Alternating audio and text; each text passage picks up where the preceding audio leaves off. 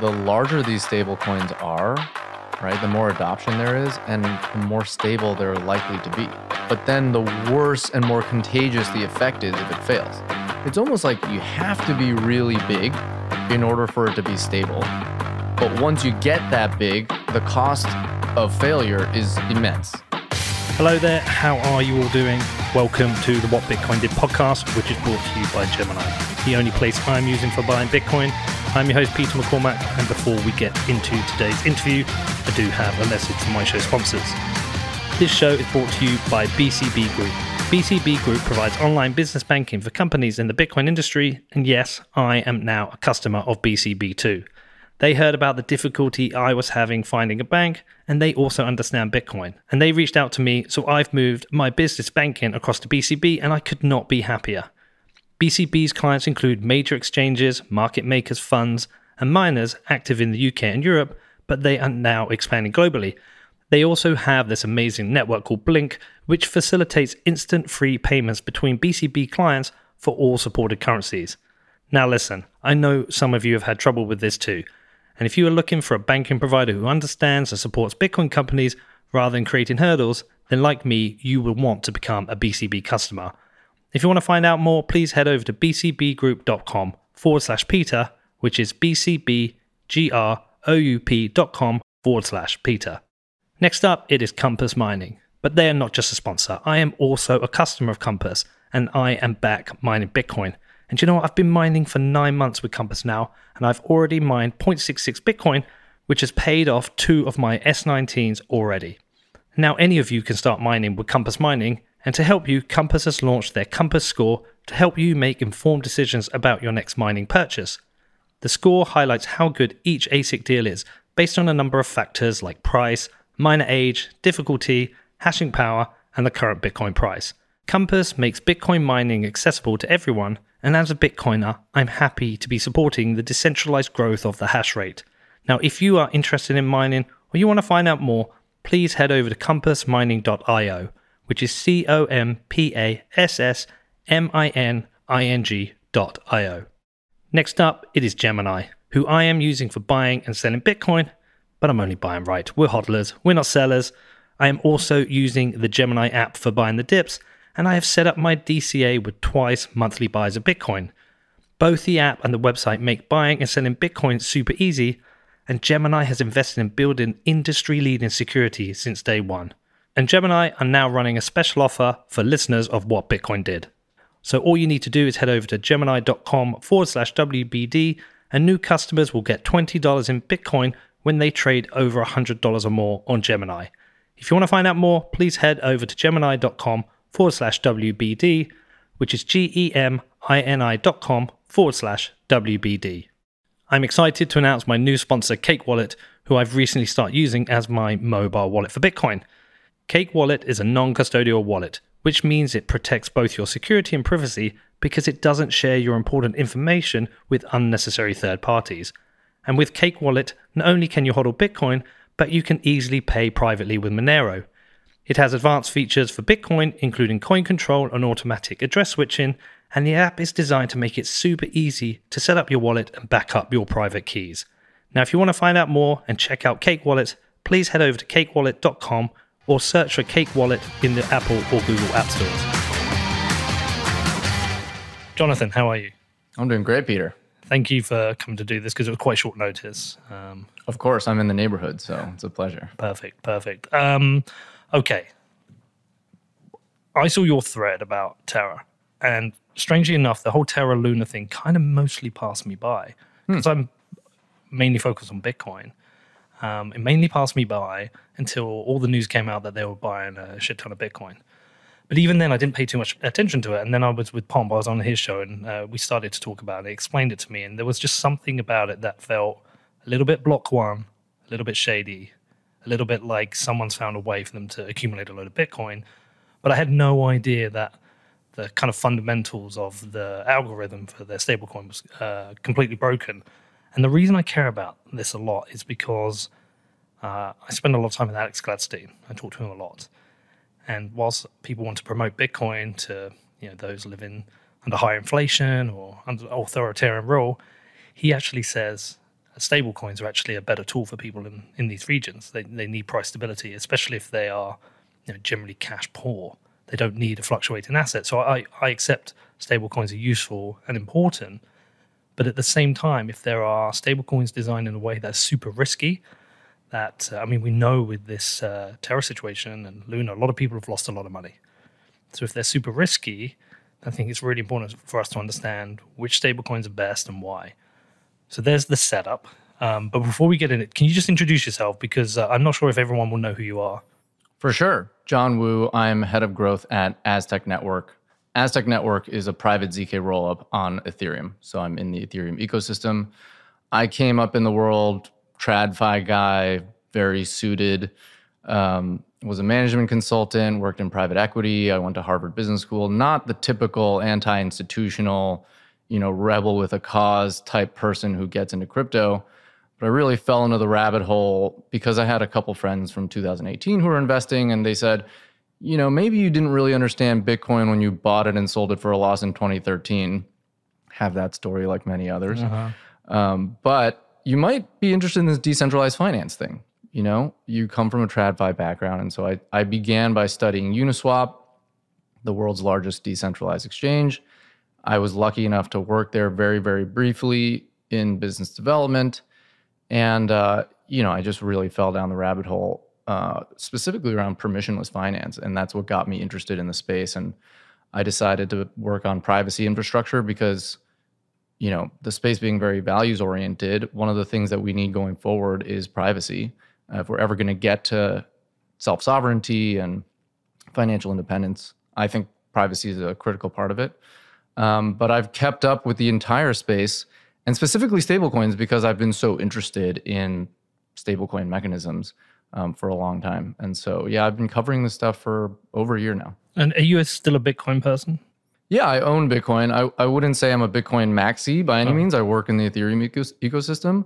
I think the amount of impact that crypto has to offer for the world requires more programmability, but you know, maybe for later in the cast. Yeah, I mean, uh, I mean, it's, it's, a Bitcoin show. Occasionally, I have um, I've had Lane Rettig on the show a couple of times. Yeah, Lane's a friend. Yeah, great guy. I'm probably going to see him this week. Um, I like talking to him about uh, alternative currencies because I think he's very honest. Yes, he's very honest about the situation with Ethereum or any other um, alternative protocol.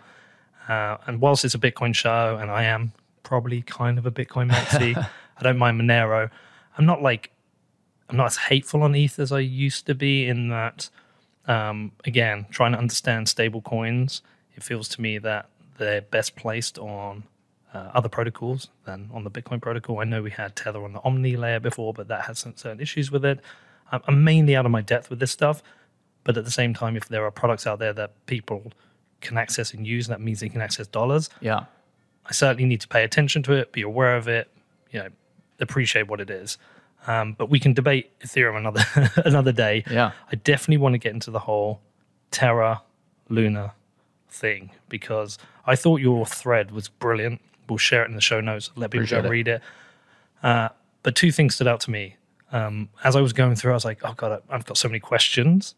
And secondly, um, most people in the world, I don't think, want to have to understand the complexities of these products and these algorithms to be able to hold a dollar. Yep. So for me, in its simplest form, a fully backed dollar is probably one of the best scenarios, as long as you know it's backed. And I know there's questions around that. These algorithmic stablecoins seem to have some fundamental issues. Yeah. Now, if we're going to design new dollars, they need to be stable. And calling them stablecoins when they can, can crash and lose tens of billions of dollars in right a very short amount of time is, is very scary. And also, to be honest, uh, I've read a lot of stories about people who've been completely fucked by this. The human toll is yeah unimaginable. I yeah, mean, I mean, you must have read some of it as well. Oh my god, yeah, awful. Yeah, awful. I also think the uh, behavior of Kwon was particularly overconfident, and I don't like the idea of there being a Luna 2 um, but we can get into all of that. Let's go. Imagine, you know, do the whole explain it like I'm five. Let's talk about. I want to get into what uh, Terra and Luna are and were, and why they were fundamentally broken. Yeah, uh, it might, it might be helpful to just walk through the day I wrote the thread. Yeah. And so that was uh, Monday. Um, boy, now I'm forgetting the actual day date, but that was Monday. Two um, weeks ago, right? two weeks ago. Um, and I, I have a day job and I was watching the depeg happen in real time and I was like, wow, nobody is covering why this happened. And I had done a bunch of research on Luna around the Abracadabra crash that we can get into back in February. And I'd covered Iron Titan and Fei and some other stablecoin failures or stablecoin issues. So I was kind of well positioned to cover it. And you know, I started digging in and I realized this was an algo failure like any other. So it's worth talking about what Terra is. Terra purported to be a network to support an ecosystem of stable currencies. They had actually had a bunch of real world use and adoption. Um, there was this Korean payments application called Chai, that's like Venmo for Korea. They had adopted UST. And the point of the network was to facilitate transactions in stablecoins, specifically their flagship stablecoin UST, which is a dollar pegged, under collateralized algorithmic stable.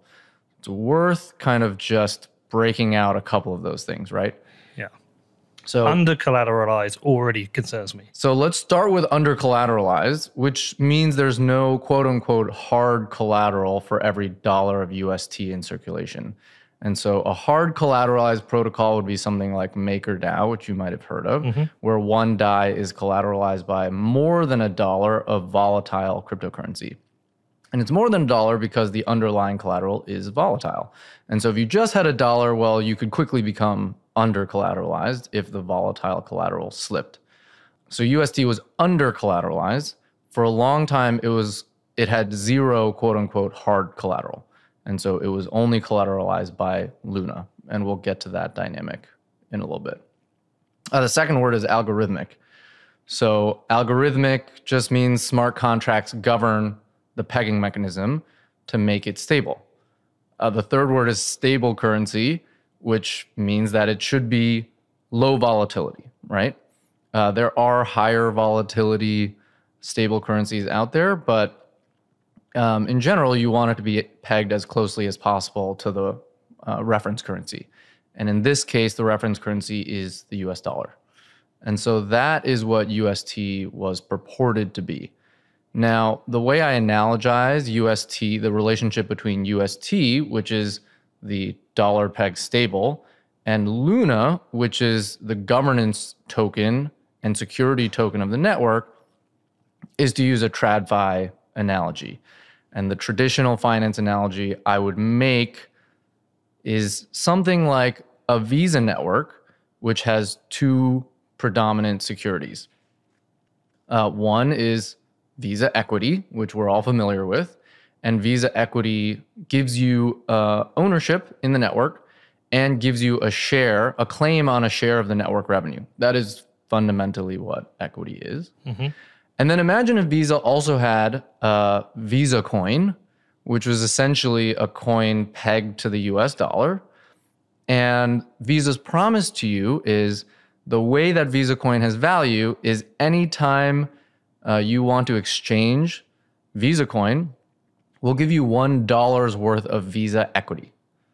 Okay. So if Visa stock were at $10, for instance, and I wanted to exchange one Visa coin, I would get one tenth of a share of Visa back. So it's just like UST Luna, it's not hard collateralized. It's this kind of circular thing where the currency on the network is backed by an ownership share of the network. Mm-hmm. Okay, I'm following you. So that's roughly the way that it worked.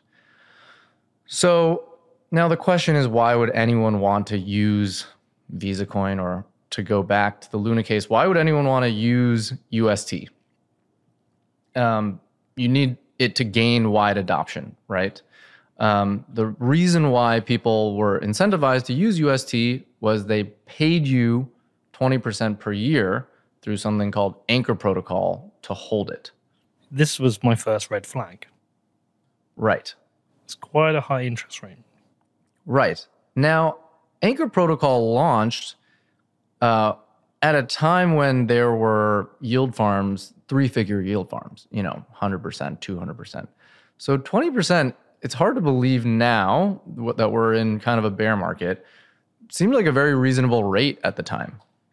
Can we, can we go back a step here? How can any yield farm generate 100% in returns? How are they doing this? Because again, I, I know little about yield farms, but the little I do know is that some of them they work until the rug pull happens and then they collapse. I don't think that's a horrible mental model. I would I would I would think of it like yield farms are created the A- high APRs are created by inflationary rewards. And inflationary rewards again to analogize to traditional finance means I'm handing out equity. Now imagine if you invested in a business that said, if you do something that benefits the business, we will issue you a bunch of share based compensation.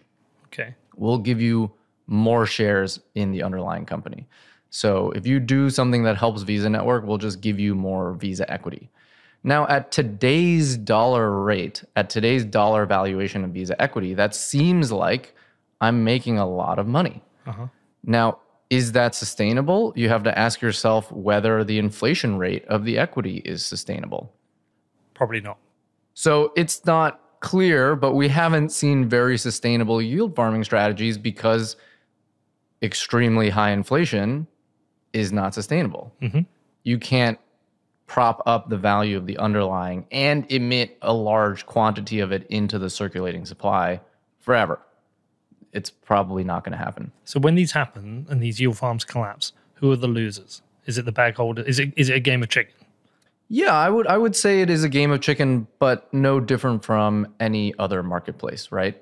You know, when SaaS multiples collapsed over the last couple months and the likes of Peloton and Zoom and Snap all went down 80, 90%, who were the bag holders? The people who didn't quite realize that you know multiples would contract. Now this is maybe a slightly different case. You could you could say that uh, high emissions are destined to bring prices down um, I wouldn't necessarily argue against that. I mean, I would say that the difference with something like Peloton is that it was a company that produced a product that has a revenue model that hopefully would deliver uh, um, dividends at some point.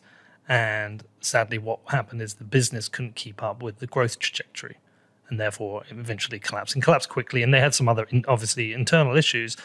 I, I see the comparisons, but what I find with these kind of crypto products is then they don't tend to have an actual product it, itself. So it's worth talking about the circularity in the context of Luna UST. Yeah. The dream with Terra Luna was the more UST is adopted, the more transactions happen on the network. And just like Visa, the more transactions happen on the network, the more the network processors, in this case, the network validators, the ones actually executing the transactions, get in terms of fees. And the more they get in terms of fees, the more fundamental value Luna should have. Hold on. Would it would it be actually fair in some ways to compare this to almost the bootstrapping of Bitcoin? Because Bitcoin had an inflation rate in some ways. But Bitcoin has managed to sustain its price with new uh, people adopting Bitcoin at a rate that is outperformed, generally outperformed the inflation rate of Bitcoin. But Bitcoin had a decreasing inflation rate. Yes. I think that's a very reasonable way to think about it. Okay. That Anchor protocol, which is essentially the high yield savings account of Luna UST, was meant to be an initial bootstrapping phase. Yeah. Now, it didn't, if you really think about it, last all that long, right? Um, and so, yeah, the 20% sounds like a lot. You know, let's say, you know, at the peak, I believe the circulation of UST was 15 billion. So, and something like 70%, so let's call it 10 billion was staked. And they were giving away 20% a year. So they were giving away $2 billion a year to get people to adopt this thing. Now that sounds nominally like a really high number, but Luna's market cap was something like 60 billion. And so one of the things they were doing was liquidating the Luna token to put into the Anchor Protocol reserve to pay out this high APR rate. And one mechanism we actually haven't touched on yet is the redemption between Luna and UST mm-hmm. is that you can always redeem one UST for one dollar of Luna. And that would be burning a UST and then minting one dollar's worth of Luna. And so the supplies of UST and Luna are inversely related. So the more UST there is, the less Luna there is. So Luna must be burned to create UST. And when UST is redeemed, it goes back into Luna. So that's the relationship between those two tokens. Um, and the idea with Anchor Protocol was if everyone believes in Luna, then the price of Luna goes up. Then, if a if one Luna is worth a lot, it can be burned to mint a ton of UST. It can also be sold into the open market and fill up the Anchor Protocol reserve to pay out UST holders. So there's this really great reflexive upcycle where when the number goes up, the supply of UST goes up, Luna gets sold to fill up the Anchor Protocol reserve. All the UST holders get a sustainable 20% on their income. Uh, the Luna supply goes down, which further compresses the price upward because you're burning supply. And for the same level of demand, the price of Luna should go up. Um, so there's this really amazing reflexive upcycle that you can imagine might get you to extremely wide UST adoption. And if UST is adopted very widely and used commonly between people, right? Let's say, you know, we went to Five Leaves today and you got a burger and I paid for it and you Venmoed me in UST and we were used to using UST in our day to day, then there's really no reason to exit, right? At some point, UST becomes as good as money to you. That was really the goal. Right. Okay. But But now, in this specific failure case, um, well, it, it's worth rewinding back to February. Back in February, there was this entire ecosystem headed up by this guy, Daniele Sesta, who's an Ethereum developer. Not Ethereum core developer, but a, a developer on the on the Ethereum ecosystem and others, uh, who created a lending protocol called Abracadabra. Now, off the bat, it's called Abracadabra, and their stable currency was called Magic Internet Money. So I'll, I'll leave you and the listeners to make whatever assumptions about that as you will. But it was a very legitimate protocol in terms of the mechanism. And without getting too deep in the weeds, it was a lending protocol. It allowed you to commit collateral and then mint a stablecoin. And so that's not very different if you're familiar with MakerDAO, where you get to put down volatile underlying and then mint a stable loan against it. And if the underlying goes below a certain level, then your position gets liquidated and your collateral gets taken. So, kind of standard lending protocol. Mm-hmm. But what Abracadabra allowed you to do was recursively borrow uh, MIM, swap it for UST, stake it in Anchor Protocol, turn it into a staking token called AUST, and then put it back into Abracadabra as collateral, and then mint more MIM and repeat the cycle. okay. Now, the most important takeaway of this like recursive lending thing is that it allows you to access extremely high leverage.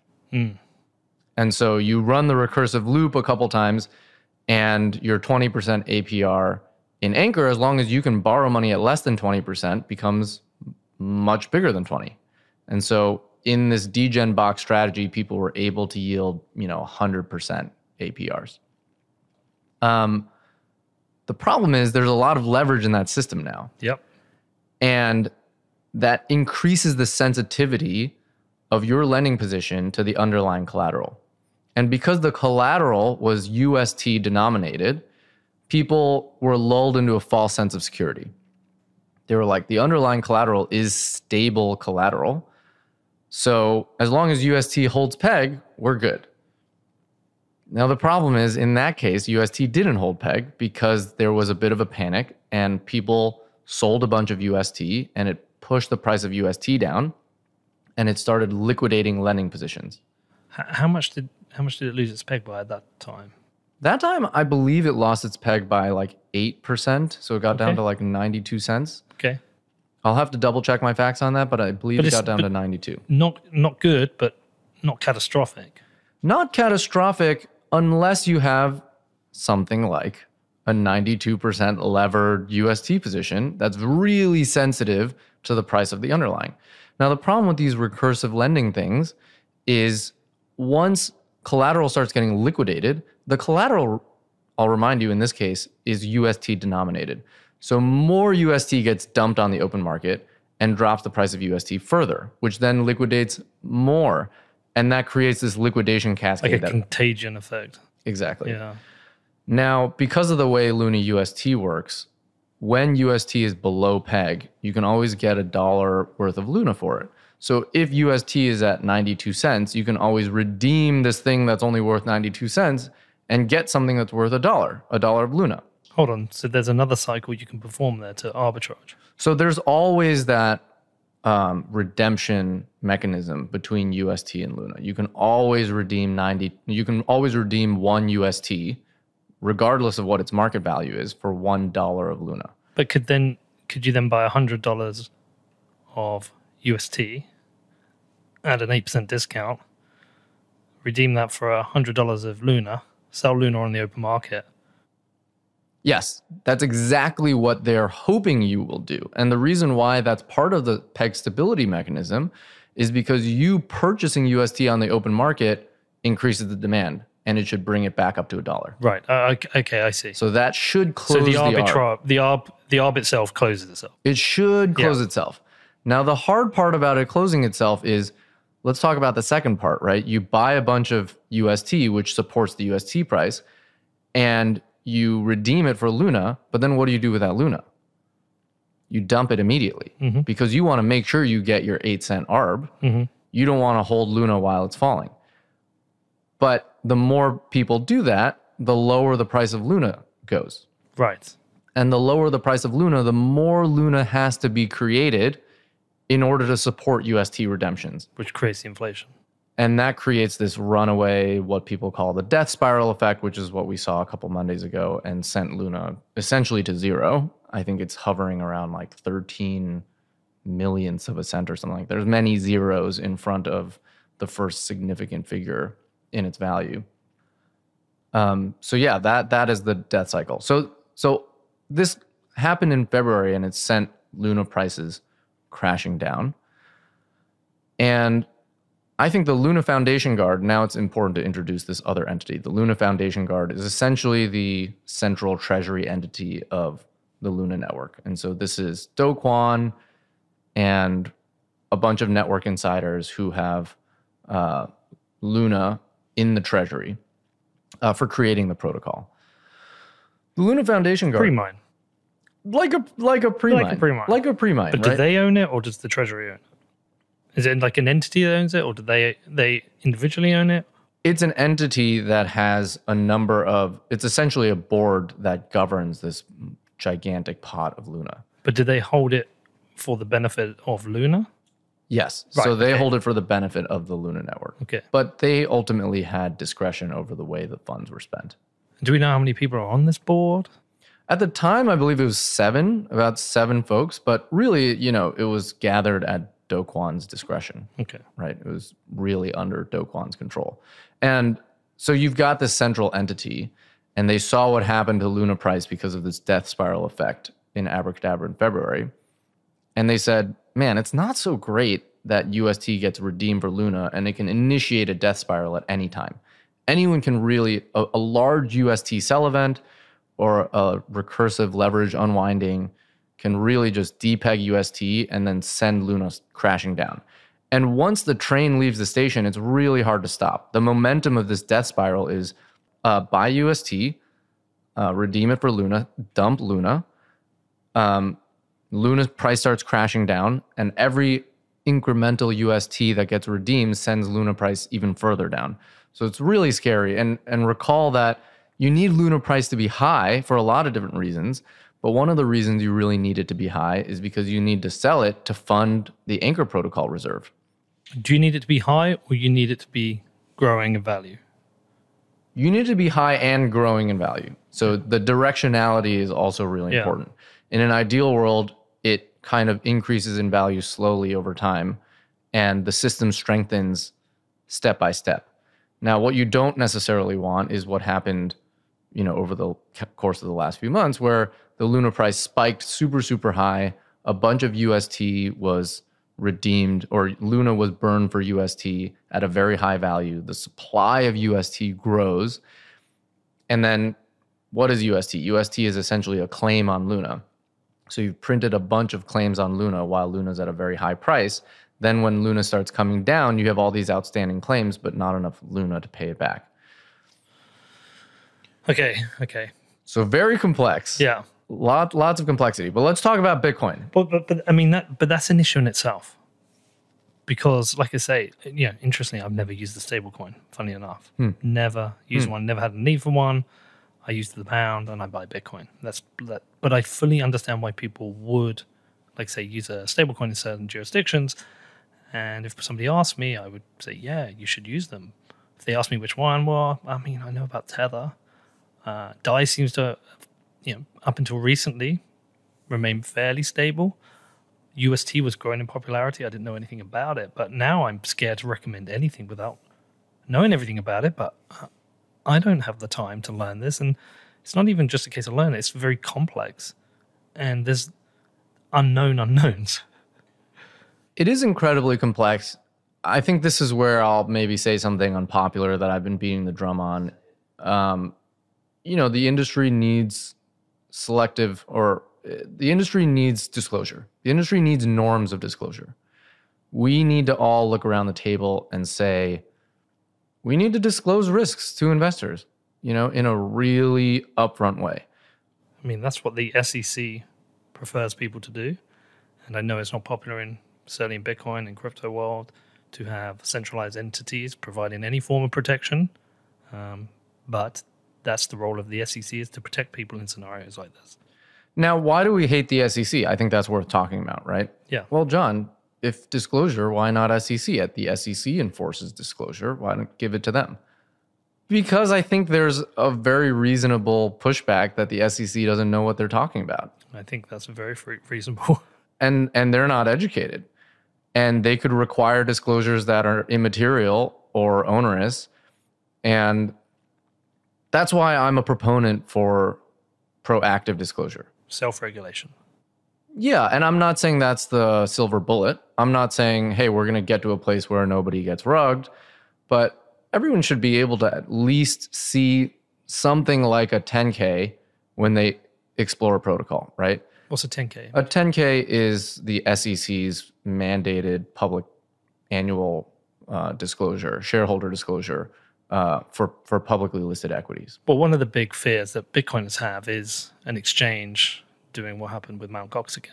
Sure. People losing their Bitcoin. Sure. And uh, Kraken has a uh, proof of reserve. I'm pretty sure they did the whole proof of reserves, and you can check their reserve status. Sure. That is a, that's I guess their version of a 10k in some ways. Yeah, it's it's something like that, right? But there's there's more to a 10K. There's discussion of risks. There are public financials, like the financial health of the organization. There's what's called MD&A, which is management discussion and analysis, which is, hey, here are the insiders' takes on how the business is doing and where it's going. And it's all MDMA. something something like that. Um, it's it's just a way to create a norm of uh, of transparency. Yeah. And uh, everyone, of course, is bound by this legally, you know, centrally legally structured incentive where everyone has to be a fiduciary, right? The management has to be a fiduciary to shareholders, which means that they have a legal obligation, and in fact, a criminally enforced legal obligation to disclose things. Now, I'm not calling for that, but I don't think it's beyond the pale to say, hey, legitimate protocols should be really upfront about the failure case.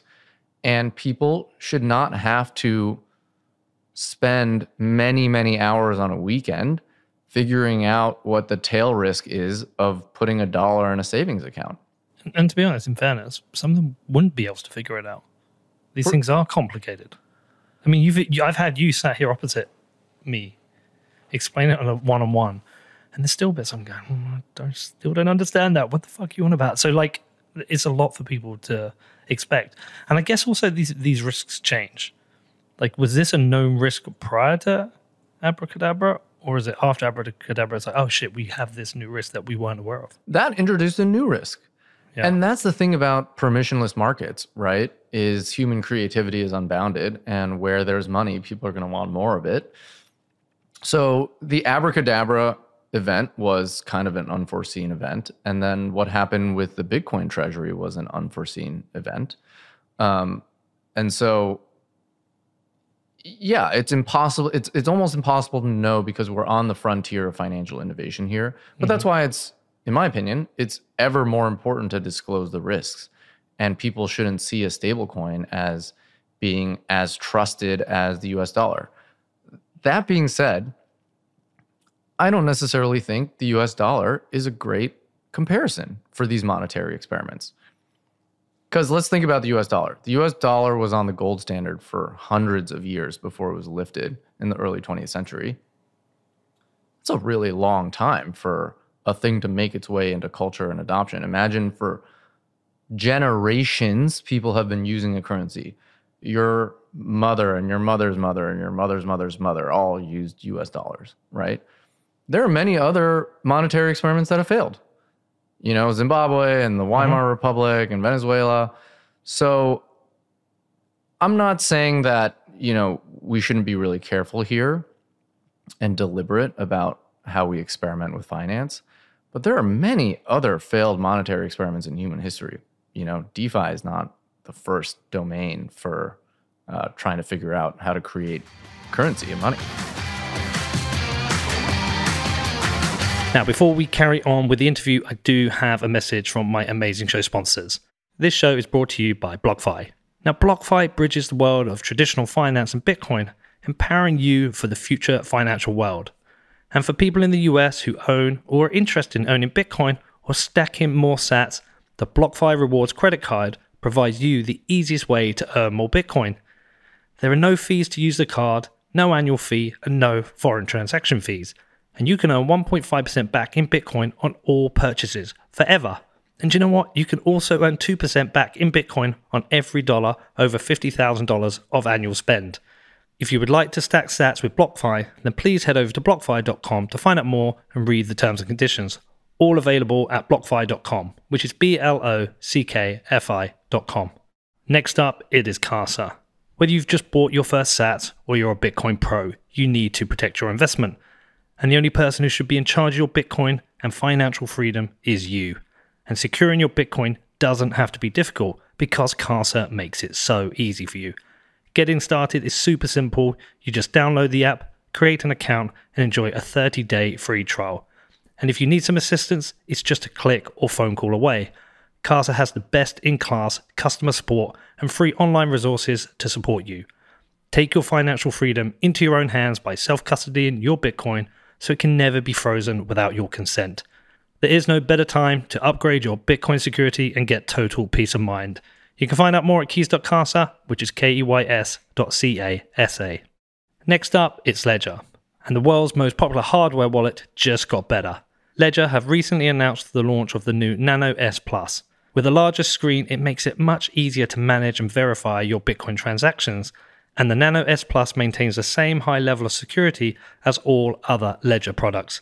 Now, I have been a Ledger user since 2017, and I absolutely love the S Plus. Ledger is the smartest and easiest way for you to take control of your Bitcoin. Now, if you'd like to find out more or purchase a hardware wallet from Ledger, please head over to ledger.com, which is L E D G E R.com. Next up, from the people behind sportsbet.io, we have Bit Casino. Established in 2013, Bit Casino was the first licensed Bitcoin casino and is trusted by tens of thousands of players worldwide. Not only do they have cutting edge security, but fast withdrawals and VIP experiences and that money can't buy. Bit Casino has 2,800 games and tournaments to compete against each other and 24 7 live chat support. To find out more about Bit Casino, the first Bitcoin casino to win an EGR award, head over to bitcasino.io, which is B I T C A S I N O.io. And please gamble responsibly. I mean, it's not even just money, it's tech. There's many failed experiments at a VC level. I mean, the traditional, what is it, like they make 10 investments, one will break even and one should make back everything else once you know they get one Facebook or Instagram or Snapchat in, in, in all of those. I think what's happening is we are with these projects and with these crypto protocols. Uh, it was Jill um, Carlson who said, and she's changed her name. She's got married, but she said this to me a long time ago.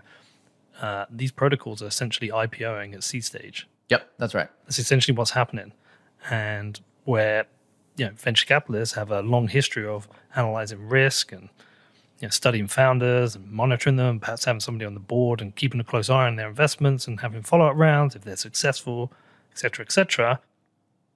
That risk is now, in some ways, the VC's taken the very, very, very early bet, and then we've got this kind of that's like a pre, almost like a pre seed stage, really. And the seed and the piece, uh, the seed and the IPO IPOs happen at the same time, and all the risk is now being put onto the millions of crypto investors around the world and what I've noticed a lot of these VCs are actually getting to exit prior to the collapse of some of these ideas that just are unworkable. I mean, Pantera, I mean, I, I don't hold it against them, but they managed to, what is it, 1.7 million they put in and they bought away 170 million. Yeah, I saw that that uh, excerpt in the New York Times. Yeah. I mean, congratulations to them. But who are the losers for that to happen? Who are these inexperienced investors who aren't ready for this? I don't think we talk enough about you're touching on a couple themes here. One is markets are adversarial. Mm-hmm. Don't think for a second someone's not trying to make a buck off of you, right? And so when we say that's why stablecoins have this special type of danger where you think that there's no failure mode, but actually it belongs in this extremely adversarial, permissionless global tech and financial ecosystem that we call DeFi. People are trying to make it fail right? People are trying to make a buck. Um, I think the other thing that you're touching on here um, is that as systems get a lot more complex, there's inherently more trust. There's inherently going to be more of a need for intermediaries. The beauty of Bitcoin is the trustlessness is kind of okay because it's so simple. You know, it's really easy to audit as you build more and more complex interconnected ecosystems, you begin to introduce trust. You begin to introduce trusting the smart contract dev, the auditor, the person who holds the keys to the multi signature wallet. Um, you begin to trust me. You begin to trust some random guy on Twitter to have done the correct analysis and help you understand that, hey, there's this failure mode. It may happen, it may not happen. And who's to say I don't have financial incentives? Yeah, look, that's a really fair point. Uh, and even Bitcoin is not completely trustless. I had a conversation recently with Adam Back related to the yeah. um, CTV BIP 119, is that the correct one name? Uh, upgrades recently. And I said, I base my decision, Adam, on trusting people like you and your opinions. I'm not a techie, I'm not a cryptographer. When people are discussing a BIP, I can read the BIP. Uh, do I understand if it's technically a good idea? Probably not. Do I understand whether there's good social consensus around this? Probably a little bit. I can get do a little bit more there. But in the end, if you, Adam Back, say this is a bad idea, I'm like, hmm, it's probably a bad idea because over the last five years, you have become somebody I trust because I can't make these decisions myself. And what does Greg Maxwell say? What does Andrew Poelstra say? I trust Jeremy Rubin, said him, I think he's a great guy, but I trust him a bit less because I, he hasn't built that trust model. So the, the yeah. trust exists. So nothing is fully trustless. Yeah, I think that's right. That's right. And and I was just thinking the other day, you know, do do we really want to have an uh, unintermediated relationship with all the products that we use? You know, I was just uh, I was just out in Brooklyn yesterday at Elsewhere, leaning against a, a railing, and I'm like, how many people have I do I have to trust going back in the supply chain to know this isn't going to collapse under me and I'll fall to my death. Some guy in China extruding a metal pipe, some iron ore worker, some regulator, some guy who's underpaid, you know, on the New York metropolitan staff inspecting this railing. You know, our whole worldview is is built on trust. So the question is, where do we grant it and where do we not grant it, right? And one of the things that again, I'll beat this drum that we can do as an industry is start to build that trust by proactively disclosing by saying, here are the risks, by engaging in that discussion um, publicly. Now, Do is a pretty flagrant example of not doing that because under collateralized stablecoins are on some level faith based, just like the US dollar is faith based. Now, there are really strong reasons the US dollar keeps its value, um, not least of which is the threat of violence by the US military. But some of these things that can fail in in tail cases, you know, they are faith based, and so that's why Do Kwon was very, I don't know what the right word is, um, really outspoken about the fact that it would never fail. Uh, but you, I think you make a fair point that these things aren't. They're different products from the dollar. Whilst the dollar pegged, they're different products. I mean, look, the dollar can fail. Currencies have failed, For sure. but and it can fail for the same reason. The reason there's high inflation at the moment, not the only reason. We have to be clear about this, because some people think the high inflation rate is just because uh, the US has printed a whole bunch of money. It's not just because of that. There's other reasons why you get inflation and prices go up. But generally speaking, if you print more dollars, you're going to have inflation and your dollars are going to be worth less.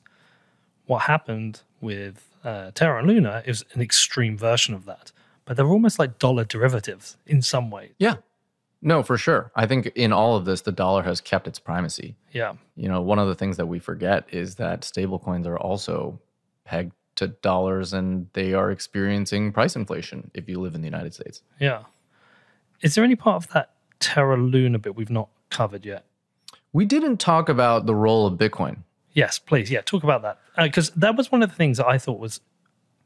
I never jumped on that uh, kind of like train of supporting this when I heard they were buying. You know, normally as a Bitcoiner, when you hear about Tesla buying Bitcoin, you're like, "That's that's a super cool thing. I love this." Uh, Elon Musk is getting behind Bitcoin. Tesla is holding Bitcoin. That's a super cool thing.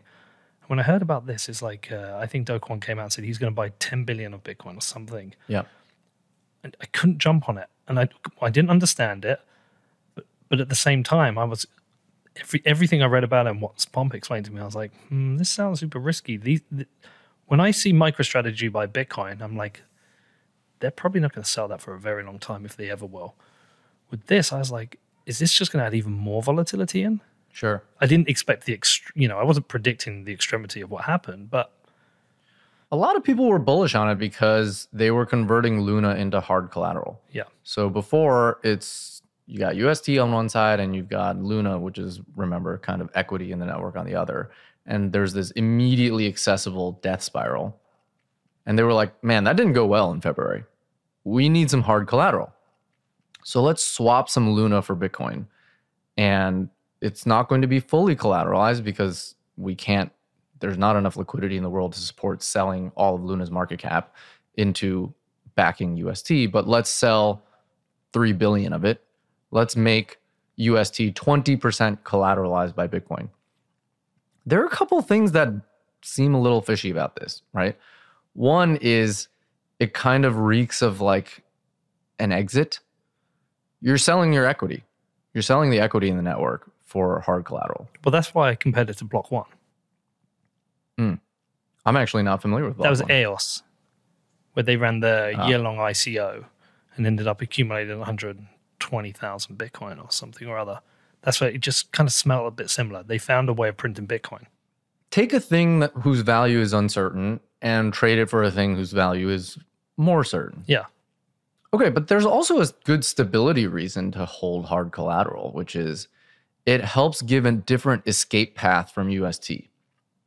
Before the Bitcoin thing, the only way to escape from UST was to redeem it for Luna, which initiates the death spiral, like we talked about.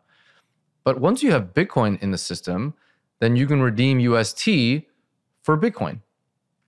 And that doesn't initiate the death spiral. So it kind of gives you this 20% cushion where if 20% of people are redeeming, they'll get Bitcoin instead of Luna, and Luna Luna's price can kind of remain high. Was that was that an optional thing, or was you if you redeemed a dollar of uh, UST, you got what twenty cents of Bitcoin and 80, 80 cents of Luna? Is that is that what actually would happen? It's not actually what happened. In reality, it was the Luna Foundation Guard's discretion to convert Bitcoin to use their Bitcoin reserves to prop up the UST price. Right. Okay. And so rather than UST price being propped up by Luna, they could dump a bunch of Bitcoin onto the open market and keep the price of UST high and close to the peg. Okay. Okay, now maybe the outcome here is obvious, but once UST pegged, they had to sell all their Bitcoin, to your point. And it still failed. And it still failed. Well, a couple things happened. Number one, it tanked the price of Bitcoin. Yep. So it wasn't good for Bitcoin holders. And and also what I mean, their average sell price was way below that. I mean, weren't they buying over forty thousand at one point? Yes. Yeah. Yes. So the market actually had anticipated once UST pegged this failure mode, and the Bitcoin markets were already plummeting in advance of Luna's sell pressure because they saw that Luna had all this Bitcoin reserve that they had to use to prop up the UST price. So ultimately, they burned through all their Bitcoin reserves. The amount of demand wanting to get out of the system was too great, even for the amount of Bitcoin reserve. And the problem with having a volatile collateral is, well, kind of obvious. When you sell the volatile collateral to cover your outstanding debts, the value of the collateral is dropping as you're selling it. See, one of the things I thought is it was so obvious it was failing. Why didn't they just hold on to their Bitcoin and let it fail? At least there was would be a pot of a valuable asset that they could either redistribute it to investors. I mean, maybe they didn't expect it to fail so badly, but maybe people would have got 20% back rather than close to zero. I think it's very hard to know. They they had this last minute hail mary where um, there's a universe in which uh, they could have saved themselves. They kind of distributed the Bitcoin to some of their investors who are market makers as a loan, and so they didn't technically sell it. They just collateralized their own Bitcoin again. Oh, okay.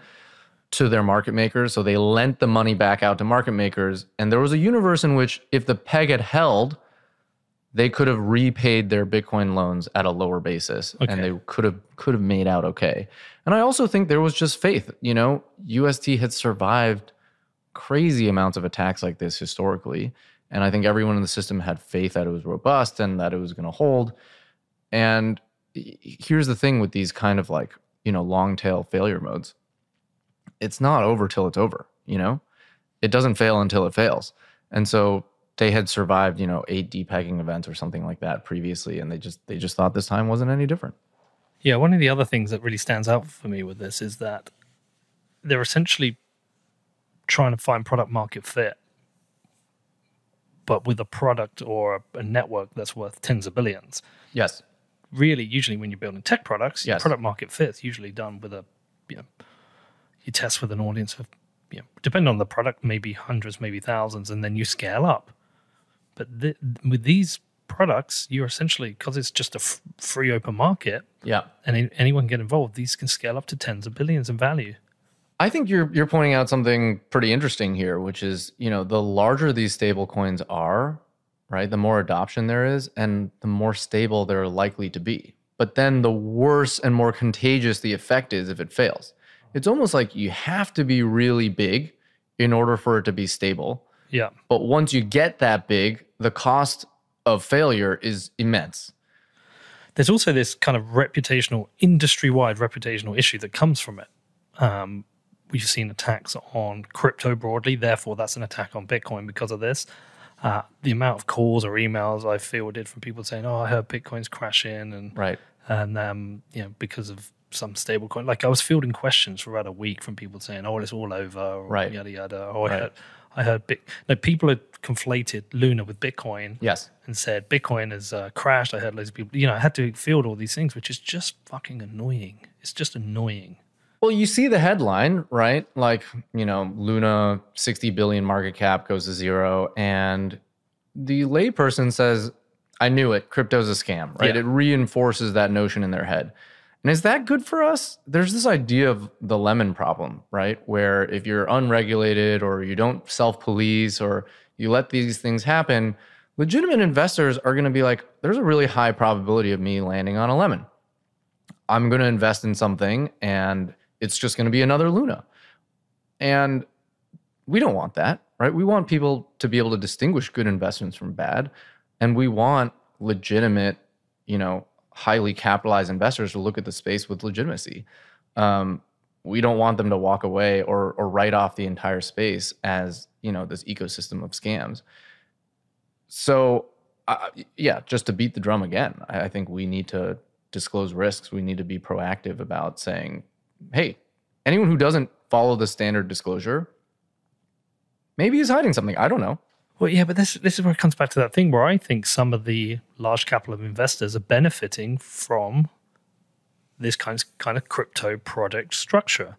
Like I say, with most uh, VCs, traditionally they invest in a bunch of ideas and they get one or two winners out of whatever number of investments, and that kind of pays for itself. Now they've completely put the risk of their investments onto other onto the retail. Um, some would argue they do that anyway because most of things like Snap and whatever tend to drop in price or Uber once they've hit market. Coinbase is similar, but but anyway, the point being is that they, they get into IPO at seed stage. You know, they, I mean, Multicoin made a huge amount of money on Solana. Sure. Huge amount of money on Solana. Sure. And arguably, a lot of these things still don't have product market fit. Sure. And so they get to get the early stage investment. They get to get the expansion as it gets put out to retail. You know, they're whatever you want to call it. They're pre-mine, they're early. What do they call it? They're early investor tokens. They're whatever it is. But the risk is put onto everyone else, and the impact is catastrophic on some people's lives. I mean, I mean the the Luna Reddit page that day after was like I think about five of the top eight posts were discussing suicide. It's like what the fuck? Again, the human toll is yeah, totally incalculable to me. Um, in addition to the lack of standard disclosure, there's also a lack of standard valuation.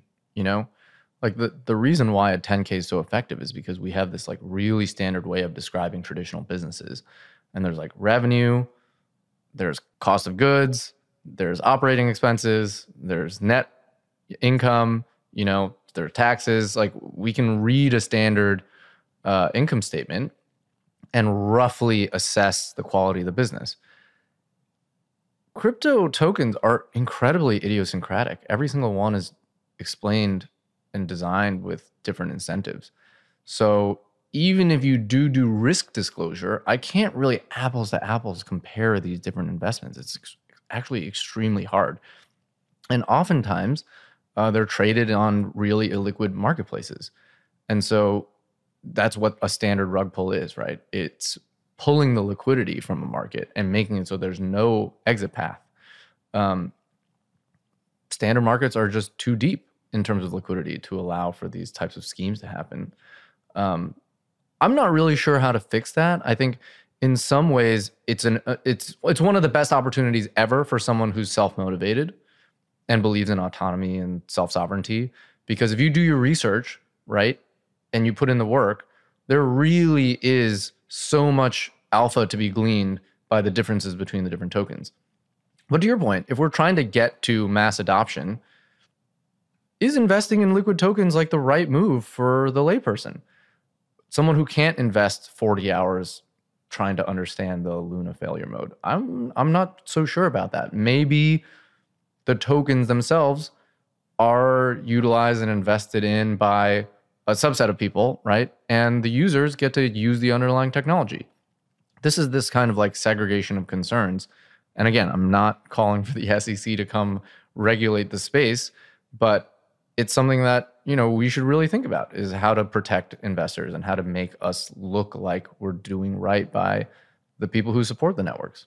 They probably are going to come and regulate the space though, because these things look like securities. I mean, they're already on top of it, right? Yeah. They're already on top of stuff like Uniswap, and they're already. Uh, the problem is the SEC is totally outmanned.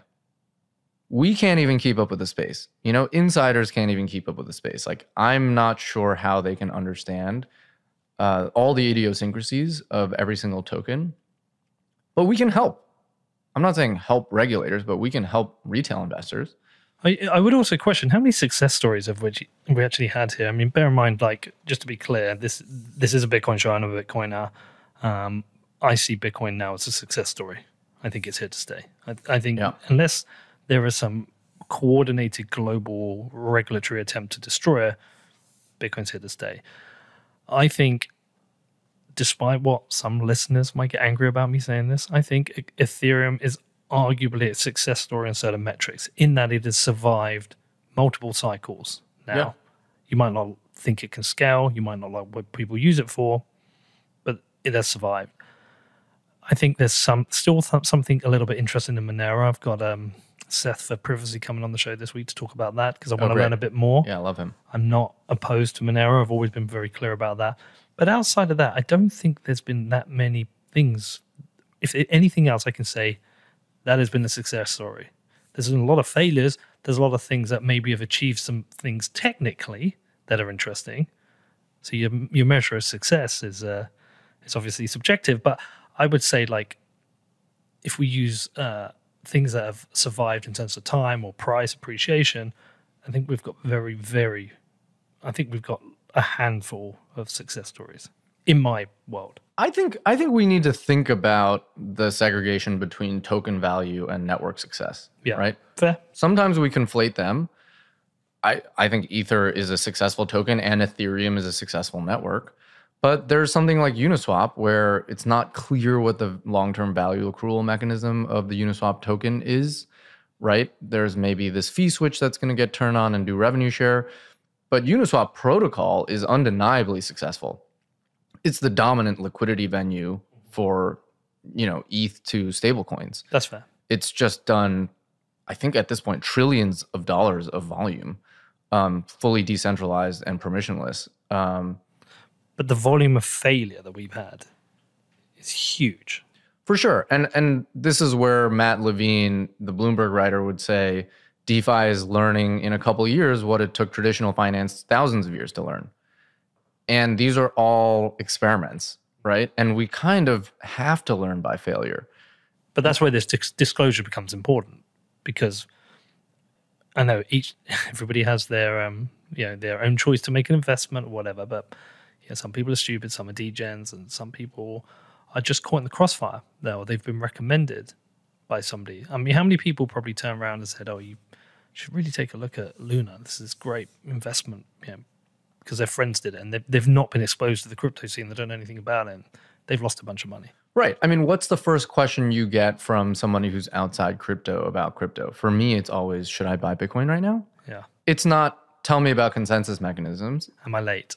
Yeah. Am I late? Right. Uh, am I going to make money doing this? It's never, hey, help me understand how DAI works. Yeah. Right. hey, tell me about the newest BIP or EIP. And so I think it's our job as educators to get people smart about this stuff, right? And if you're not, maybe do maybe take the Warren Buffett approach. Don't invest in something you don't understand. There, there appeared to be a little bit of a contagion effect to other stablecoins. So uh, DAI is not something I hugely understand, but I know a little bit about it. But DAI seemed to have survived what, like four years? Is it about four years or five years even? Yeah. Yeah, and hasn't had any real catastrophic pegging, depegging events. There was um Black Thursday or Black Tuesday, one of the days um, in 2020. Um, this was the March crash, March Oh, okay. crypto crash in Yeah, yeah. 2020, where Where DAI everything had to, died. yes, they had Maker had to issue a bunch of Maker to back under collateralized DAI positions. So they've suffered uh, an extreme event, but they made it. You know, Okay. it's still alive. Yeah, okay. Um, but outside of that, it's been fairly stable. But but there has been a contagion effect from this on DAI, right? Yeah, and on all stables. Yeah, during any period of panic, right, people want to pull out of everything unilaterally. People just get afraid. People think, well, if this if there's contagion here to Bitcoin, there why isn't there contagion to other stablecoins? You know, USDT Tether is completely unrelated, and USDT depegged very very briefly for a little bit. I think um, that's just uh, us as as human animals, right? There's uh, a little bit of when when panic and fear sets in, uh, people just start thinking irrationally. I, I got so many DMs and messages saying, "Does this mean Tether is over too?" And it's like that's a completely different mechanism. completely different product. Works completely differently. There's many reasons to you know be careful around USDT too, which is completely different. And so I think people, when panic sets in, just yeah, they, they kind of lose their minds a little. There were some large redemptions against Tether, and I, I do- wonder was that people having a little bit of a fear and thinking, hold on, you know, I'm holding a bunch of Tether here, maybe we should uh, redeem a little bit. uh, in times like this, there's a flight to safety, and almost every investor I talk to right now is stacking cash because they see deals coming on the horizon. Right? I want cash to deploy when all assets come down in value, whether it's equities or it's crypto or it's real estate. People are scared of a global macro recession and they're saying they're thinking back for those who have long enough memory to the last recession and they're saying, What did I wish I had at the bottom of the cycle in 2010, 2011? I wish I had cash. I wish I had boatloads of cash. I would have bought everything Yeah, at the bottom. yeah. I, I, I- I think, I think you're right. I, it's quite interesting. It's just a complete separate point, but I do wonder because uh, you read a lot of stuff, whether it's know it's not popular at the moment, but Raoul Pal or Lyn Alden or any of the macro analysts, uh, Luke Gromen, there's a very negative sentiment with regards to, especially within um, um, equities or within, uh, even within crypto, I, I- would say. But there's this very negative sentiment. But somehow Bitcoin it seems to be holding this price position at the moment where it's it can't seem to get under twenty eight and a half thousand, and there's been multiple attempts to take it below it. And just do wonder if Bitcoin's going to be our safe That's it. Yeah, we'll see. It, it does seem to have a lot of strength right now. Um, yeah, seems very resilient. Yeah, ETH's taken a little bit of a hit this week, right? Yeah, that's right. Yeah, I think ETH is going to be okay though. Uh, but again, I, I, I there's there's a big difference between token valuation and network strength. And if you think, think about Ethereum's broader impact, right? It doesn't all accrue to Ether. Think about all of these networks that are aping Ethereum's virtual machine. Avalanche and you know Solana has an implementation of it called Neon and Near Aurora and Fantom and there's a, a thousand other chains who recognize Ethereum's network effect and the network effect of Solidity developers, and none of that accrues back to Ethereum. right. Okay. There's two other um, things I want to ask you about. I don't know if you know about it. Uh, some concerns have been raised recently about STEPN, which is not something I've really looked at. Sure. The only thing I want to know about STEPN is can I like can I get my dog to run around the yard and earn me tokens? Well, that that goes back to what we talked about, right? Are insane emissions sustainable? Yeah. I think one of my favorite tweets ever was like, "I'm inventing shitting. Can't believe I was I've been shitting for free this whole time." Right?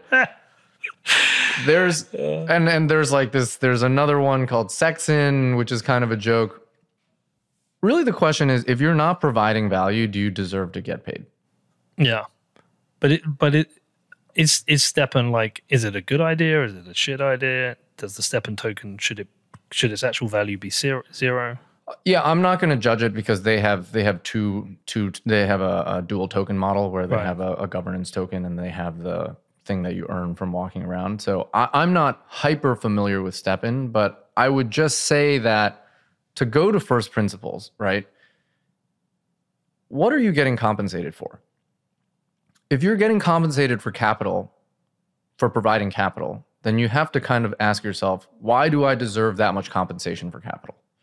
And if you're getting compensated for walking, you have to ask yourself, what economic value am I creating from walking? And this is where kind of like play to earn gets me a little. You can't really do nothing and get paid, right? At least in a capitalist society. You can't really just contribute zero, create nothing of value, and get compensated for it. So, from first principles, I get a little worried about any protocol that says, we're going to pay you for functionally doing nothing. Does does that mean you are not somebody who supports Ethereum moving to proof of stake from proof of work? No, I don't. I, I'm I'm not one of those people. Although I am concerned that it is one of the biggest steps that the Ethereum network is going to take. There is Um, a there is a contradiction there though, right? There is there is a contradiction, a little bit. I mean, I would argue that staking contributes to the economic security of the network. Um, But if you if your tokens were pre-mined and you can stake, you are essentially getting paid to do nothing. I think that is right. I think there's a very subtle distinction between, again, contributing something as capital or as security, or even for the Ether token, right? Locking up a bunch of the circulating supply um, and just making sure that there's less Ether in circulation. Um, and literally just living your life and being alive, right? STEPN is basically just I I'm alive. I'm walking. Yeah, I'm walking, but it can be reduced to something even simpler simpler than that. And again, not to say anything bad about the project. I, I truly am not familiar enough. And from my understanding, they're looking to create more sustainable methods of token inflation. But um, yeah, I, I really struggle with those concepts. All right, I can't let leave you um, let you leave without answering that point. You said you're you've got different concerns about this this transition.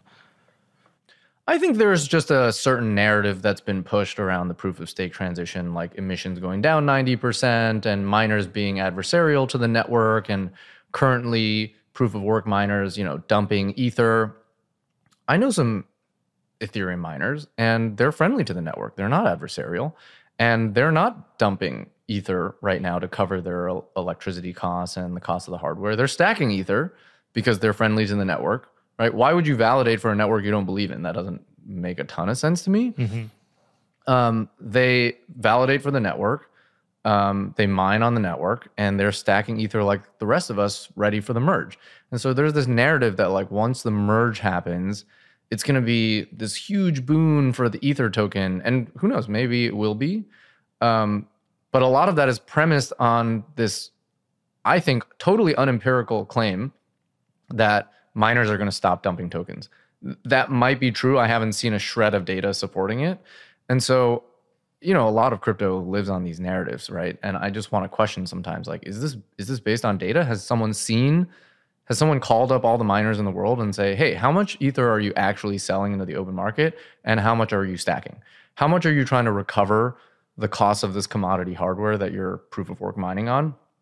and how much of it is already depreci- fully depreciated and you're just printing ether tokens that you're just going to hold on to because if every if miners are already friendly and they're already holding on to their ether then we're not going to reduce the sell pressure right? In fact all of those folks are going to stake their ether and the proof of stake staking rewards should go down. What's going to happen to their mining equipment? That's a great question. I think a lot of people are using it for, you know, the protocol that I work for, Aztec Network is a ZK protocol. And so a lot of people are thinking about how to use GPUs to accelerate zero knowledge proofs. It's also commodity GPU hardware, right? It could just go back into, you know, gamers have been suffering with rising GPU costs for years. Maybe PC gaming gets really cheap over the next few years. With the um, with the merge itself, um, with regards to we mentioned earlier about risks and you know 10k disclosures. Um, do you think there's some unknown, un, well, almost certainly are some unknown unknowns, but like, do you think people f- are fully uh, looked into the risks of the merge and what will happen? I think a lot of pay- people are paying attention to the risks. Are you expecting pain? No, I'm not expecting pain. I, I, I, I can't say I'm a total pro on the merge risks. I think there is this universe where there's this proof of work network that might just exist somewhere, right? Some miners might say, "Hey, I'm just we're just going to keep supporting the proof of work fork," and I frankly don't know the implications of that, right? It's like we had Ether Classic after the DAO hack. Now there's like Ether Classic Classic, right? There could be a, a yeah. fork of the network that just continues on with proof of work mining. And there could be some small consortium of protocols or individuals who say, you know what, we, we just believe more in proof of work for some reason. Interesting. So we're going to stay on this fork. I think every other reasonable person is going to proof of stake. I think it would be a tiny minority of actors. You'd have to choose, right? Because you can't have, you don't, it's not like you get your tokens both. You have to swap out. Right. Yeah. Whereas when we've had Bitcoin forks, you get to keep both tokens. Mm. With this, you don't. Be interesting. Uh, anything else we've not covered that you would like to have covered? Uh, not not really. No. Okay, this well, is a great conversation. We should end things before I get accused of being too shitcoin on this because people are like, "What the fuck are you talking about, ETH?" But like, while you're here, no, I appreciate it. I, I really wanted to uh, understand a bit more about what happened with Terra and Luna. I think I think a lot of people wanted to hear it, and the the thread was great. But hearing you explain it's even appreciate better. It. We will put that in the show notes. I will make sure people follow you. Um, but just tell people if they want to find out more about you or get in touch, how can they get hold of you? Yeah, Twitter at J O N W U underscore. Awesome, man. Well, look, appreciate you coming and doing this, man. Thanks, Peter. Okay, thanks for listening to What Bitcoin Did. If you want to get in touch, then please head over to the What Bitcoin Did Telegram channel. And if you want to support the show, all we ask is you head over to Apple Podcasts and leave a review.